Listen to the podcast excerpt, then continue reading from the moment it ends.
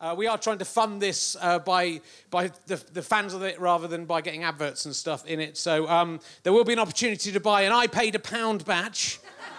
they cost a pound. So far, we haven't sold enough of them to cover the cost of the badges. So that is.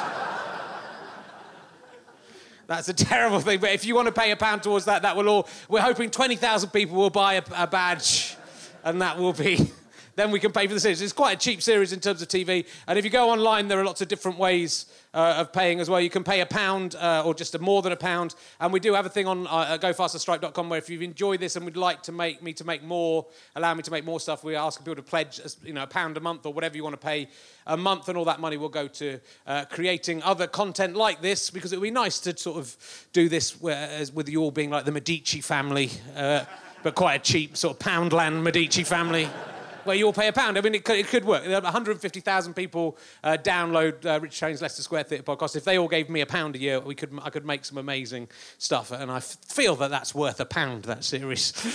so maybe, I, maybe I'm overpricing myself. So we'll see how that goes. Otherwise, we'll just, you know, I'll sell out and do a crisp advert or something. And, uh, mm. Stewart Lee will get in there first, though, anyway. Where did we come from? What are we? Where are we going? The answers, my friend, in the wind they are blowing. Is the mind of God even worth knowing? What's the meaning of life? That's what this show will be showing. Is life just a dream? Is anything certain? Is the world just a stage? If so, where's the curtain? Is the queen really a lizard or is David Icke bonkers? If a serial killer kills another serial killer, does he work like conkers? Is cheddar or knob the king of the cheeses? How many communions to eat a whole Jesus? Are a loving couple just two stalkers who synchronize? If a baboon kills A.A. Gill, does it commit a countryside? Are we victims of fate or is it free will? Is there a bigger twat on earth than A.A. Gill? Is the cannibalistic Eucharist the spookiest sacrament? Babies really nothing more than sexual excrement? Does a suicidal bee self-indulgent with ennui recite a sad soliloquy? To be a bee or not to be a bee? Agnostics, theists, atheists, arguing if God exists. Wanna ask a spiritualist, cause we all lie. What's the meaning of it all? What's the meaning of asking? Don't get a logical positivist on me unless you want an ass kicking. Cause I just wanna know, what's the meaning of life? What's the meaning of life?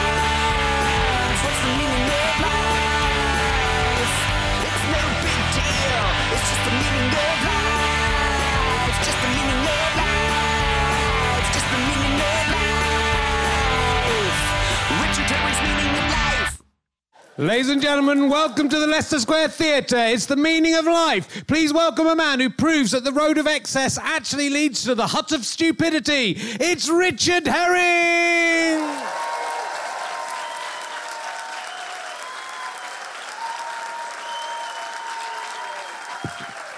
Thank you very much.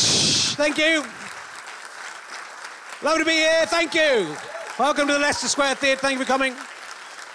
Hello and welcome to episode three of the increasingly competent Richard Herring's Meaning of Life, or as the cool kids are calling it, Rahmal. Yes, lots of cool kids in. Over the six episodes, I hope to answer all the big questions in life, like how many roads must a man walk down before you can call him a man? It's, it's seven. Seven.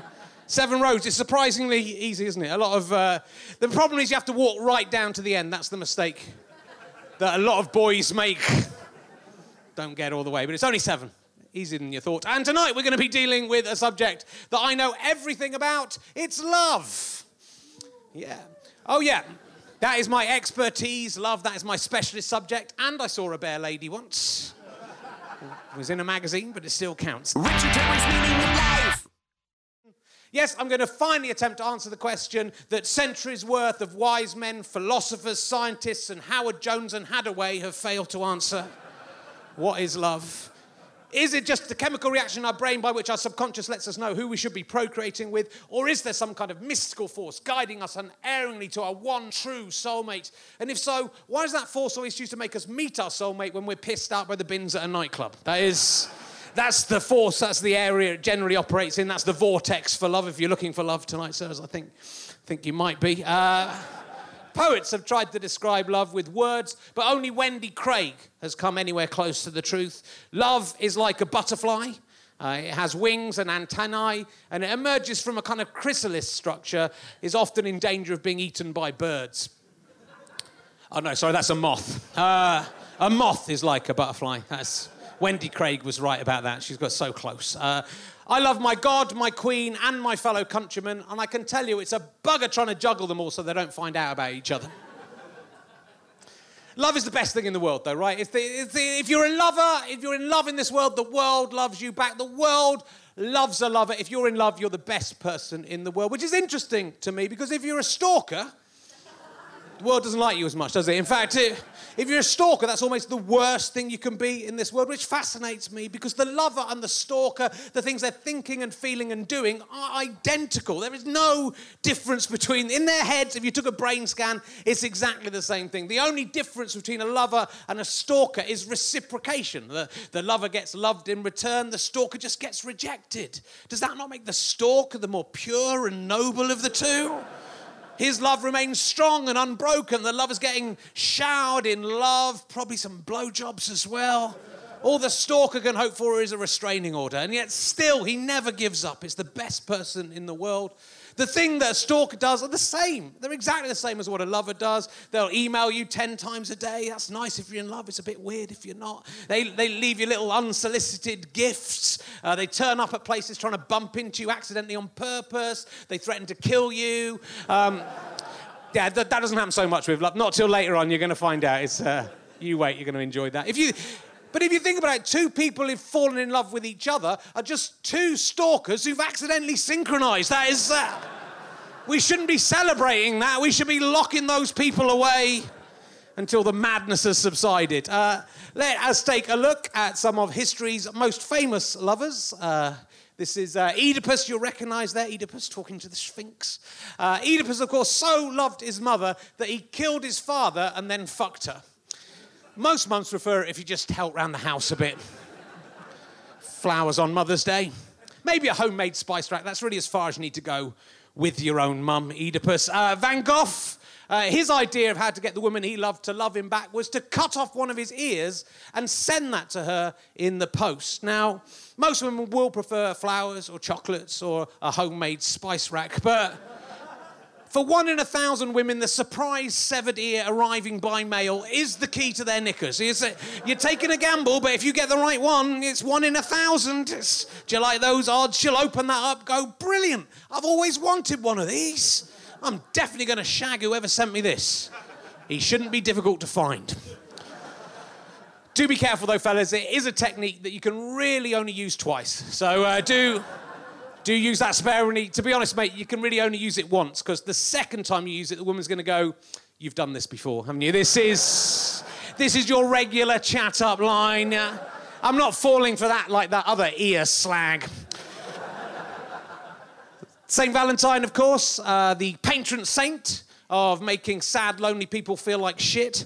Because it's not enough, is it, that they feel like that all the time? There has to be a special day set aside so we can really rub it in their faces.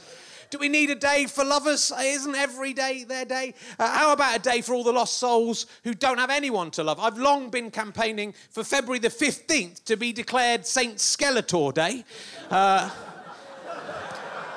and be, devoted, and be devoted to the destruction of love. Uh, if, if anyone's even seen holding hands on that day, you're allowed to push them in a puddle. Um, anyone who's had sex so far in that calendar year gets sent to solitary confinement. Uh, if there's someone you really hate, you can send them an elaborate, expensive, and anonymous card going into details of why you think they're such a meatus, uh, such as that one. Uh, some, someone's done online. They've, I've stolen that offline, but it's my idea, so I feel whoever did that has already stolen it off me. But the real selling point is if you're in a relationship you're not happy about, on St. Skeletor's Day, you're allowed to just walk away from it, no explanations, no repercussions. That, I tell you, that is going to catch on. Uh,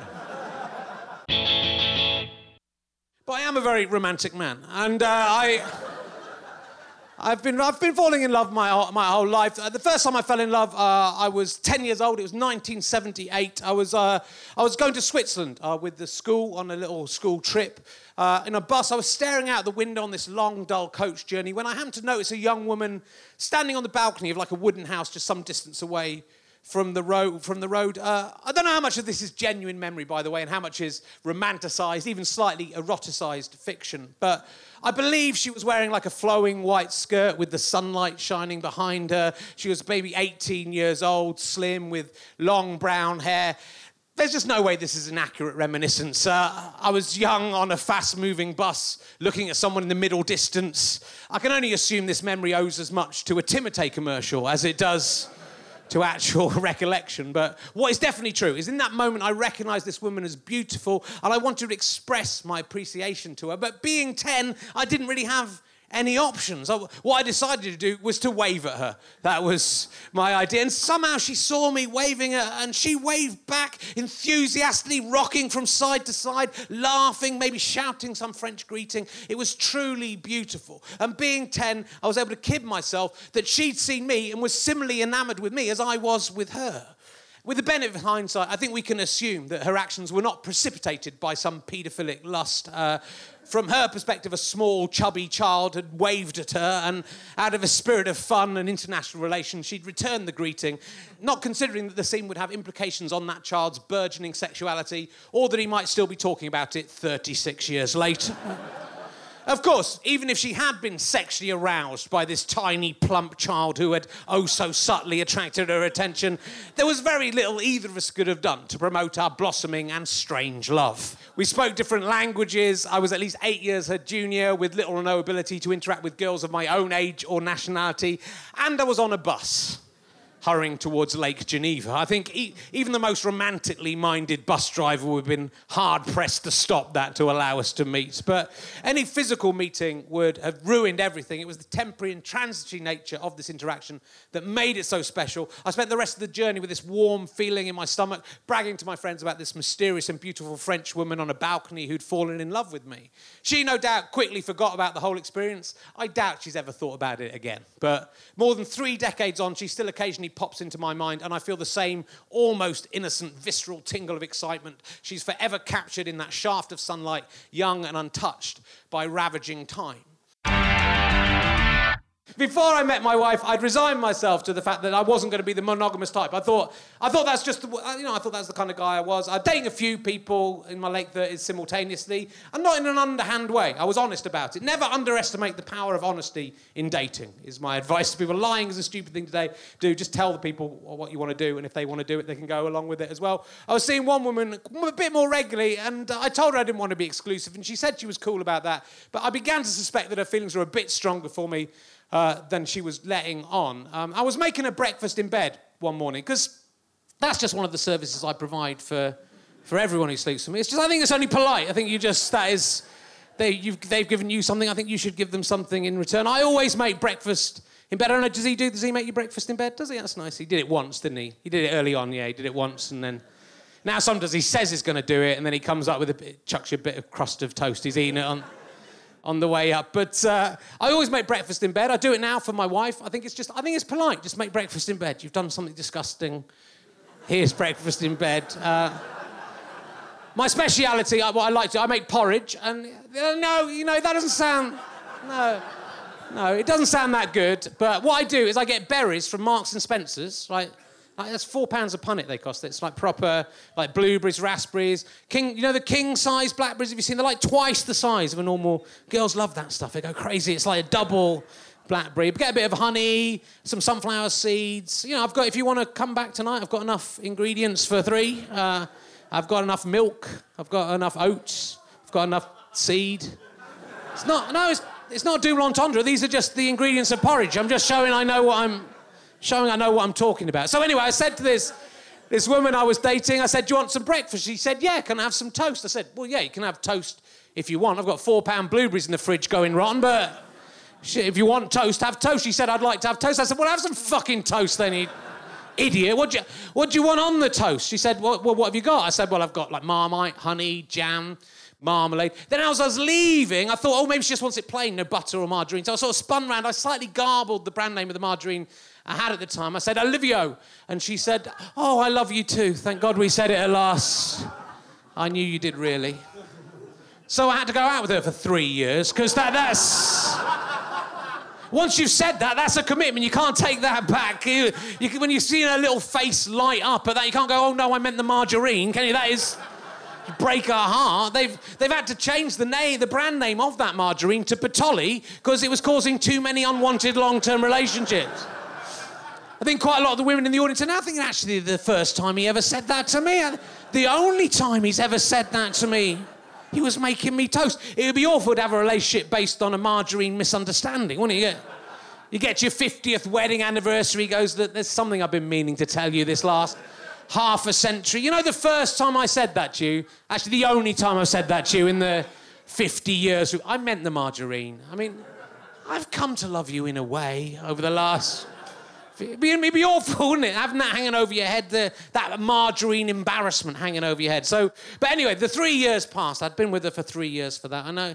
I thought, thank God I can end this now. I called my girlfriend into the bedroom. I said, Look, I've got something quite important to tell you. Sit down, come in, shut the door. She said, Oh, je t'adore, si. Oh, how, how romantic you said it in French. That's lovely. That's, it's been so long since you've told me. I said, Yeah, it's three years to the day since I last last told you that. But then I had to go over the three more years. That's the one. Every time you say it, that's three years a three year sentence. So when that three years was up, I was being really careful. I was going to make sure nothing was going to get misconstrued. For the last few months, I didn't even speak to her at all, just to make make sure there was no mistake. But one day we went for a day out on the Isle of Dogs, and she was laughing about it. I going, imagine that, an island full of dogs. and I was going, oh yeah, I was laughing along. But you know, I was checking my, I had my eye on the clock because it was sit, I was seconds away uh, from the end of this. Uh, and then she said, what would be funnier than, than an island of dogs? An island of monkeys? I'd go, yeah, monkeys are funny. An island of otters? Yeah, and otters are are fun as looking at the watch. Uh, she said, What about an island of sheep? That would be funny, wouldn't it? Yeah. What, what, what, if there were no male sheep on? What would that be if it was just an island of. the uh, Isle of Ewe? She said, Yeah, got you. That's it. Three more years. She knew. She knew all along. She tricked me. Got to be careful. So, um, I was very shallow back then. In, in my 20s and 30s, um, I was shallow. It was kind of weird. If you're in a relationship when I was in my 20s or 30s and wanted to get out of it, if I wanted to finish it, I was too scared to finish it because it was too embarrassing to, to say you had, you'd had enough. You think about your friends, your family, how they would react. Uh, you know, I, I, genuinely, I used to just hope that my girlfriends would die. So uh, the relationship would be over. I mean, it's terrible. It's fingers crossed, but it didn't. I'm in my 40s now, I'm more mature, and I'm properly in love. I really love my wife, and uh, if I ever have a moment where I regret getting married, now I hope that I will die. That is, that is, that's maturity. That is true love. That's because I love my wife too much to want her to die. So that is nice. I've been, I've been married for over a year now. It's incredible. I, I always thought I'd get, thank you. I always thought I'd get, yeah, through. So, three people that have been married for less than a year. Oh, well done. Uh, I've been married for I, I, always thought I'd probably get married one day. I never dreamt I'd be married for a whole year. Uh, but I believed I was a bachelor boy and that's the way I'd stay. I, I planned to live my whole life, in fact, like Cliff Richard. That was my idea, going, going from devil woman to devil woman, roller skating everywhere I went, listening to cassettes on my Walkman. That's, uh, going on holiday in a bus with Melvin Hayes from Ain't Half Hot Mum, uh, eating only mistletoe, drinking only wine. Cliff has never found the right woman. I think we all know why that is. Um, I'm guessing it's because he has his pick of strange pension aged groupies, and who can blame him for not wanting to sample everything from that unsavoury smorgasbord? Not me. Yum, yum, yum. Tuck in, Cliff. You're only human. While we can't all live our lives like this imaginary, immoral babe maggot, maggot? Probably closer to the truth than, uh, than we dare go. Uh, well, well, we can't all live our lives like the imaginary, immoral babe magnet on his summer holiday. That final commitment is a real big one, isn't it? It's forsaking all others as long as you both shall live. All others? It's a bit unrealistic, isn't it? That's for the rest of your life. Plus, it's the closest the church gets to inciting murder, as long as you both shall live. There's a get out clause, don't worry. If you They're practically signposting the way out. Uh, marriage is a massive gamble. You know, when I was getting married, I had to ask myself, was I prepared to gamble half of everything I own on this relationship working out? And it's not like I get double money if I win. If, if anything, all I get is happiness. That's not great, is it? I'm, I'm in my mid 40s. I've managed to accrue. I've managed to accrue some quite good stuff. I've got a house. I've got a car. I've got a Bodum latte maker. I don't. I don't want to lose half of that. It won't work with half of it gone. If you're 19, yeah, sure, go ahead. What you got to lose? Half a pack of polos? Fair big deal. It is more of a gamble for my wife, as she has ended up with me, uh, and I am an idiot. Uh, but uh, she's pretty, she is wonderful, my wife. She's younger than me, she's taller than me, she's beautiful, she's intelligent, she's funny. Look, this picture actually by her goddaughter, I hope you can all see, it's a bit not quite clear, but uh, that, that's my wife there, all like beautiful blonde hair, purple hands for some reason quite well defined. And then in the background, that's me, a sort of Rumpelstiltskin like gurning elf ju- jumping around. He can't believe he's can't believe his luck. He's going, ah, out of this. It's, I've never, seen it's like a photo. I've never seen a, a picture that has captured, even with the purple hands. Mean, she doesn't, she doesn't even have purple hands. I've, she's that good, I wouldn't mind if she did. But uh, what she's seeing me, it proves that love is not only blind, but deaf as well, uh, and has no sense of smell or touch, and is stupid. We got engaged uh, in December and we got married uh, the following April. Uh, I hope there's never a four month period in my life again where I have to spend so much money on rings.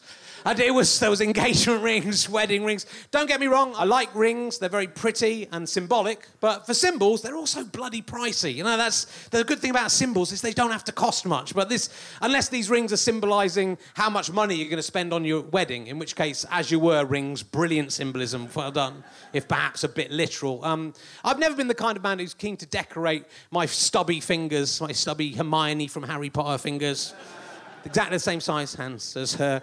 I can prove it. Uh, with jewellery, you might have heard me. You might have heard of me referred to as the Lord of the Rings, but it's for a different reason. That is, uh, is it's due to my excellence on the gymnastic equipment of that name. But uh, I don't want to bang on about money because it's not very romantic, is it? But fucking hell, it was so expensive. My when I saw the price tag on it, my heart stopped. And it's it's a tiny bit of metal. It can't be that cost that much. These ring manufacturers are onto a sweet deal. They can charge whatever they like, knowing that anyone complaining will lose face in front of the person they're trying to get to marry. Four thousand fucking quid. You can't do that, can you? You gotta go. Oh yeah, that seems reasonable for a piece of metal. First time, is that like the sample? I'm getting a mine full of this metal, or is that? First time I looked down at my Bering digit in the shop as I was trying this on, I felt a pang of panic. There's nothing like having a wedding ring on your finger to make you realize you're actually getting married. But in fact, that's the only time that you have a wedding ring on your finger and you're not married. It's the, it's the last chance to escape.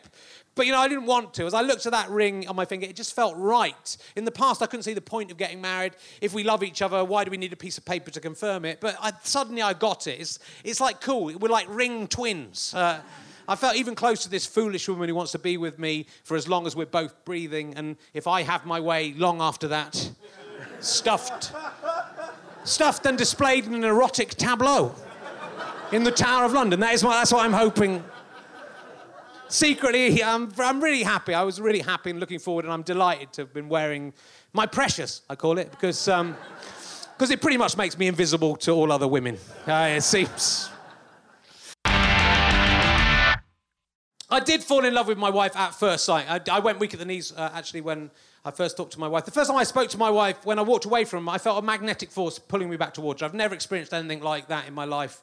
I'd never believed in love at first sight. It was kind of spooky the way she kind of impacted so so much on me, and she's know I'd barely spoken to her, and I knew in straight away it was kind of weird. And having spoken to her, the first time we kind of got together and I went out and chatted, um, you know, she's she's an unusual woman. She's uh, she's she's so clever, but she's like an alien. It's just like the way she looks at the world. Sometimes you wonder if she's been on this planet her entire life. If I'm if I've been chosen as the first human to interbreed and make a intergalactic child, I'm very happy to do that. She's incredible. I'm not sure she's from this planet. One of the first conversations uh, we had, she told me she had a list of things she wanted to achieve in her life, like a bucket list, 30 things to do before you die like climb Mount Kilimanjaro, do a parachute jump. There were things like that on her list. But the third thing she told me about on a list of things to achieve in her life was to build a pyramid out of Ferrero Rocher chocolates like they have on the ambassador's reception advert on TV. That's that's her third lifetime ambition.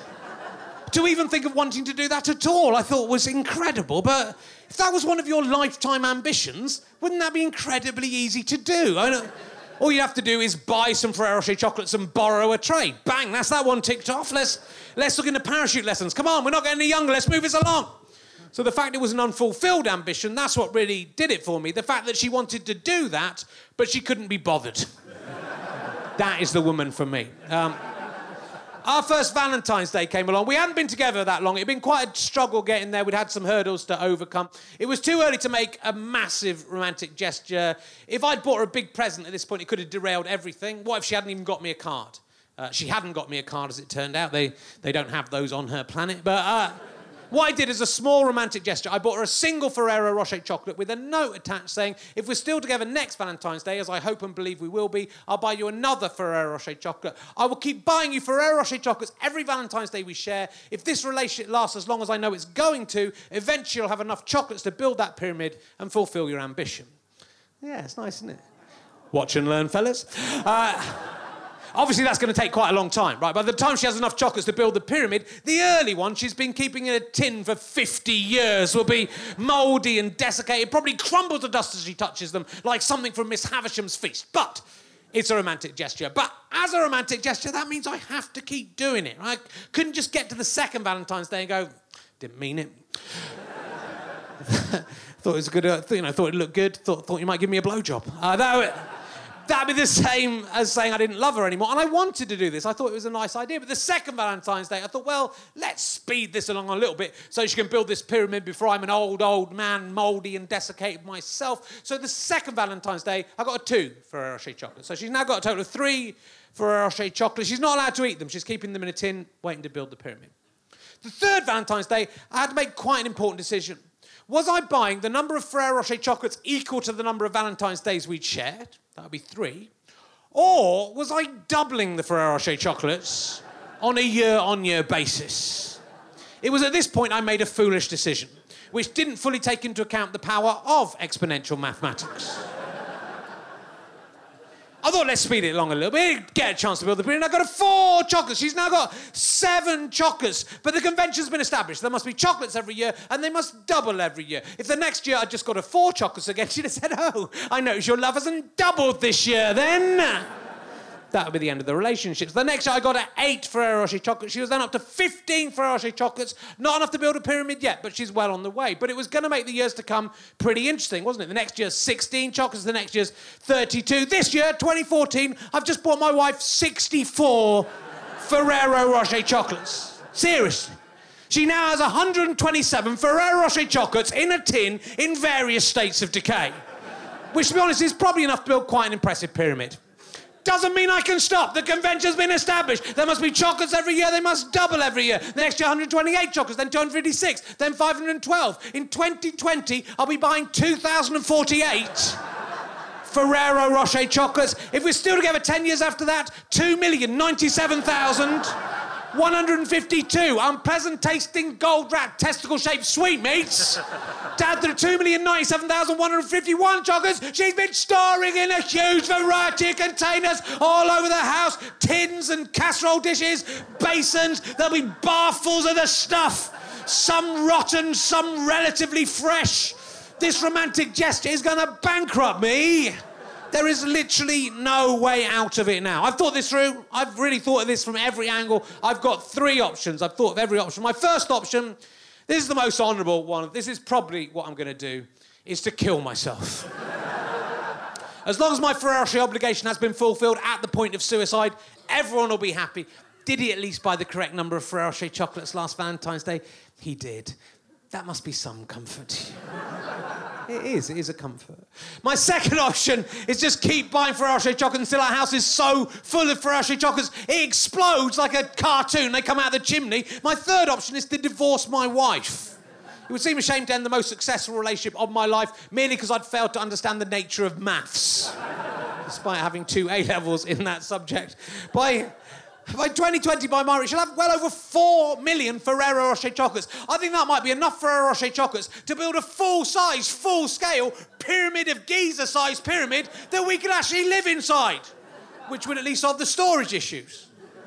The problem with that, of course, is the year after that we'll have two full-size pyramids. The next year there'll be four, then eight. It won't be long before we've got two million full-size Ferrero Rocher pyramids dotted around the countryside. My whole life will become dedicated to earning enough money to buy the land to build next year's four million pyramids. Pay people to raise the existing buildings on that land to the ground, paying to rehouse the Ferrero Rocher refugees, as they will become known, move them to a new homeland, paying people to build structurally sound, engineered, inhabitable pyramids out of chocolate. People just to make the Ferrero Rocher chocolates in the first place. Think how many hazelnuts that will require.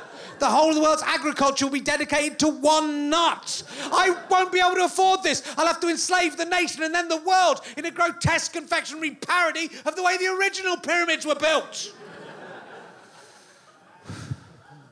On the plus side, Ferrero Rocher can do pretty well out of this. I don't.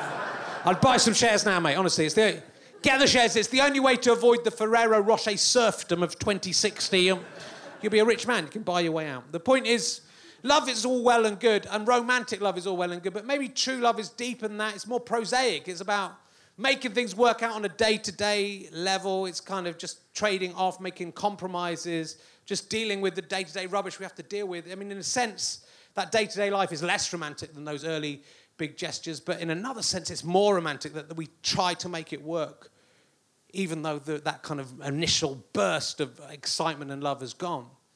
I, I, did this routine, I guess about four or five years ago, the first time I did The first time my wife saw it, she said, I love the Ferrero Rocher routine because it's a true story. She said, uh, Was I supposed to keep all of the chocolates? Because you know the ones you bought me this year? I ate all of those. So, so what do you mean you ate them? You meant to keep them and build the pyramid? She said, I didn't understand. I said, What part of it didn't you understand? What do you think we were doing? It was clearly stipulated. There's nothing I can do. If I'd fuck this up, I'd be in the doghouse for months because it's the girl, fellas. You just have to suck it up. What are you, what are you doing? Are you building the Ferrero Rocher pyramid in your stomach now? Is that your new ambition? Are you shitting out Ferrero Rocher chocolate shit? And then moulding that into a gigantic chocolate shit pyramid? Shit only directly out from food that has been Ferrero Rocher chocolates and nothing else. Because to be honest, I didn't spot that on your original list of ambitions. Must have been near the bottom, was it? So, to find out all about love, we have an expert on love. She's a writer, journalist for The Independent and The Oldie, and an agony aunt. Will you please welcome the fantastic Virginia Ironside, ladies and gentlemen?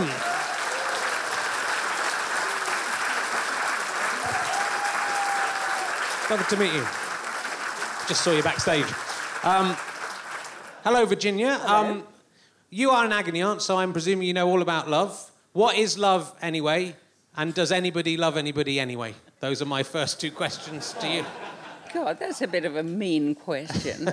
Honestly, I'm asked about people being in love, but the whole thing about what is love is yes. incredibly difficult. It's like a piece of soap. You can't define it. The, apparently, the Greeks said there were four different kinds of love. There was a, a love of of God, a sort of spiritual one, a love of your children, a love of your friends, and erotic love, which is a love of uh, the opposite sex. It's best and of when it's all so, four together. And I suppose there's also love of your football team, I suppose. But yeah. um, uh, so, which one are we going to address today? Well, I think we're oh. looking more towards uh, the erotic slash romantic. Yeah, I think love. we are. I yes, think we, will go for because. I think we've coped, we've dealt with parental love. I think. Uh, oh. Look, the the uh, the smoke machine's not only working; it's working on its own now. That's it's working just a little bit too well. It's, it's sarcastic. This smoke machine. Uh, so, does anybody love anybody anyway? These are Howard Jones from the 1980s. Two questions. What is love anyway? Difficult to say. Does anyone love anybody anyway? Yes. Those, that's that answered. Uh, yes, some people definitely do. That, yeah. Um, so about romantic, erotic love, is there? A, do you think it's possible to have them separately? Is it possible to have romantic love that is not in any way erotic, or is, it, or is there always a sexual element to that kind of love? Do you think? I suppose you could have a romantic love that, yes, yeah, up to a point. What I always get irritated by is when people write to me and say, the, the problem is, they say, um, I, may, I love him, but I'm not in love with him anymore. And I think, you lucky people. I mean, you, you don't want to be in love. It's a nightmare. Yeah. It's a, it, I mean, loving someone is what it's all about. That, that being kind and nice and honest. But to be in love, you're in a state of I mean, it's like taking drugs. You, are just bonkers. Yeah. And I don't much like it. I've been in love several times myself, and and now if it creeps up on me, I do my best to keep it from the door. I'm I'm uh, very wary. I think, watch out, watch out. This yeah. is no good. Can you control? I mean, because that's what I because often people fall in love with the wrong person, and then are they able to, you know, say they're uh, sister's husband or whatever. Uh, that's happened to me. Uh, and uh, it's very, you know, is it possible to stop it or is it a, is it a roller coaster that you can't stop? Well, it's funny that, isn't it? The um, falling for the wrong person because usually one falls for the wrong person again and again and again. And yeah. we've seen it with friends. I'm sure you have. You know they, they break I've up. seen it my, with my own life to be honest. They break up with some nightmare they've been going out with and you think oh at last you know we'll be able to ask him round with somebody decent. He goes and picks another nightmare exactly the same. It's just that he can't resist it. And then another one and another one. It's as if people are... my theory about love which is i mean it's i don't know how good it is but but it, I think that the minute we come out of the womb, we're in a state of loss and misery. And we all want to get back that connection yeah. with, uh, well, with your mother, I suppose. So you're always, as you grow up, after you've grown up, you... If there's no one else available.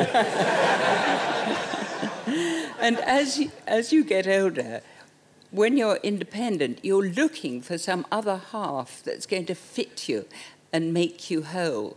And it never really works. Uh, you really have to work at loving yourself first, and then you can love somebody else. But if you're always going through needing this other bit of the jigsaw to fit into you, I don't think that's ever going to operate very well. It's like ivy growing into a trellis. It, it's, you know, it's always a bit unstable. Um, and, and also, when it's combined with erotic love, which doesn't actually last. I mean, you, how long have you been married? Uh, well, I've been married for two years, but we've been together for six years. So, yeah. Oh, all right. Yes, I know what you're talking okay. about.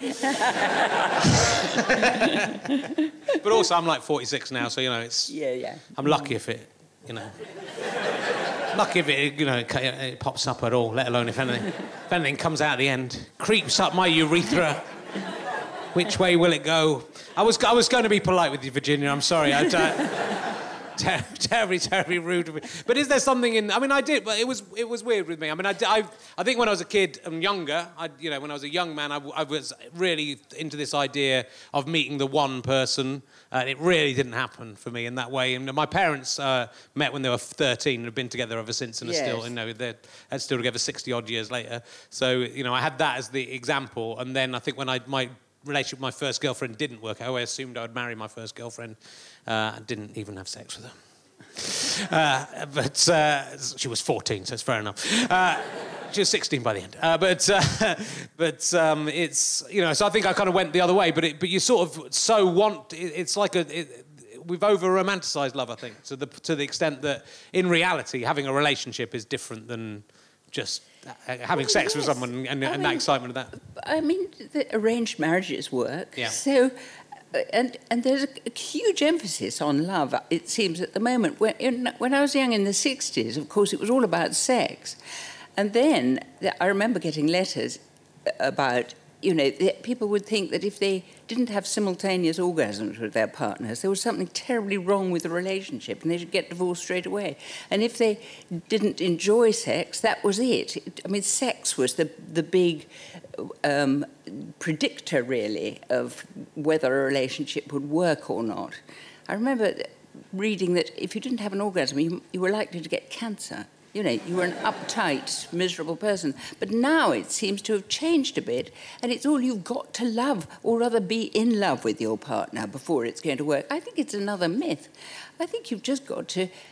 I think if two people who find each other reasonably attractive and decide that they're going to be really kind and honest with each other and make a go of it, I think that'll be. I think oh, of you, you could pick, what, 10, 20 people here, you could get on with them perfectly well. Not, not in my audience. No, uh, I mean, for the guys, yeah, there'll be 10 women who are women, so that'll do for these fellas at the front. But the girls go, well, not, no, no, no, no, no, no. He's all right.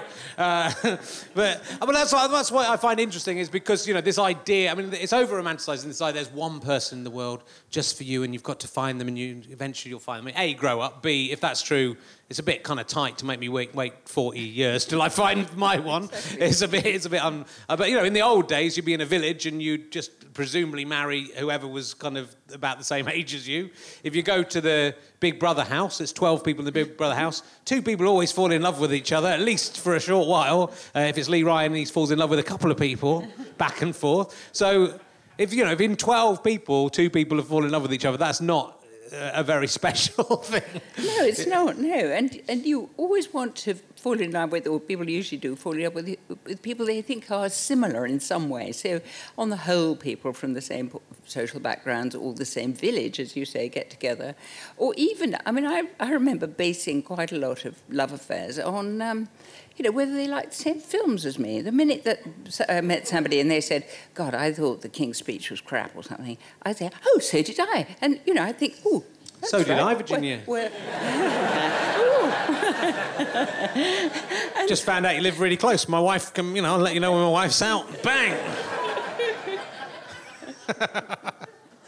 Will you please give a massive round of applause to my guest, Virginia Ironside, ladies and gentlemen? Thank you. You may now, if you wish, leave. Thank you. That was brilliant. Thank you. We'll share a, we'll share a cab back to Shepherd's Bush. Richard You know, I think that love, uh, you know, it is just a, a kind of a fanciful, imagined thing. It's kind of a beautiful thing. It's fantastic that I do love my cats. I don't know if they. I'm not sure they love me back. I don't think they do. It so it doesn't matter. That's where love uh, is a wonderful thing. And I am delighted to be in love with my wife, uh, even if it is a metaphysical, metaphysical nicety born out of the basest human needs. Uh, still a, a, wonderful thing to express. And I hope if you're in love now, that continues. If you haven't found love yet, you'll, you'll have, it might not happen to you, but you know, you might go, go to Battersea Dogs Home and Cats Home. And they just pick a random flea-bitten bit of shit off the and then within a year, you'll love it, and that'll be the love of a pet in a way. It's probably the best you're going to do. So that's no, that's but that's nice. Uh, and you know, I am glad. I'm glad. I'm glad because I, I, as a younger man, I did. Uh, you know, I, I lived until as a sort of itinerant student until I was about 40 years old. It was pathetic, and I think you know, I think a lot of men my age envied me the freedom I had. You know, doing, doing whatever I wanted, traveling around, having. It was sort of fun up to extent. It's not as good as you, as you think, fellas. I think when you're about 17 or 18, you think it's a good idea to go out and sleep with loads of different people. I think most of us get a bit older, a bit more mature, into our mid 20s. We realise it's more satisfying to be in a long term exclusive relationship with someone we have genuine feelings for that we cherish and love. Then we get a bit older, uh, into our 30s, and we realise, no, no, I was right first of all, but it's. Too late, you've got kids now, you'd have to divide up the CD collection. It's more trouble than it's worth. Best just sit it out, wait for the blessed release of death. And um, that fittingly is our next subject. Next month's show will be about death. Uh, do come along again. It's fantastic to, to see all of you here. Do watch again at home uh, for free. Uh, and uh, do spread the news about the, the podcast uh, and the video uh, to all of your friends. it is going to, most of it's going to be free. and thank you so much for coming. That is the end of the show. Good night. Thank you.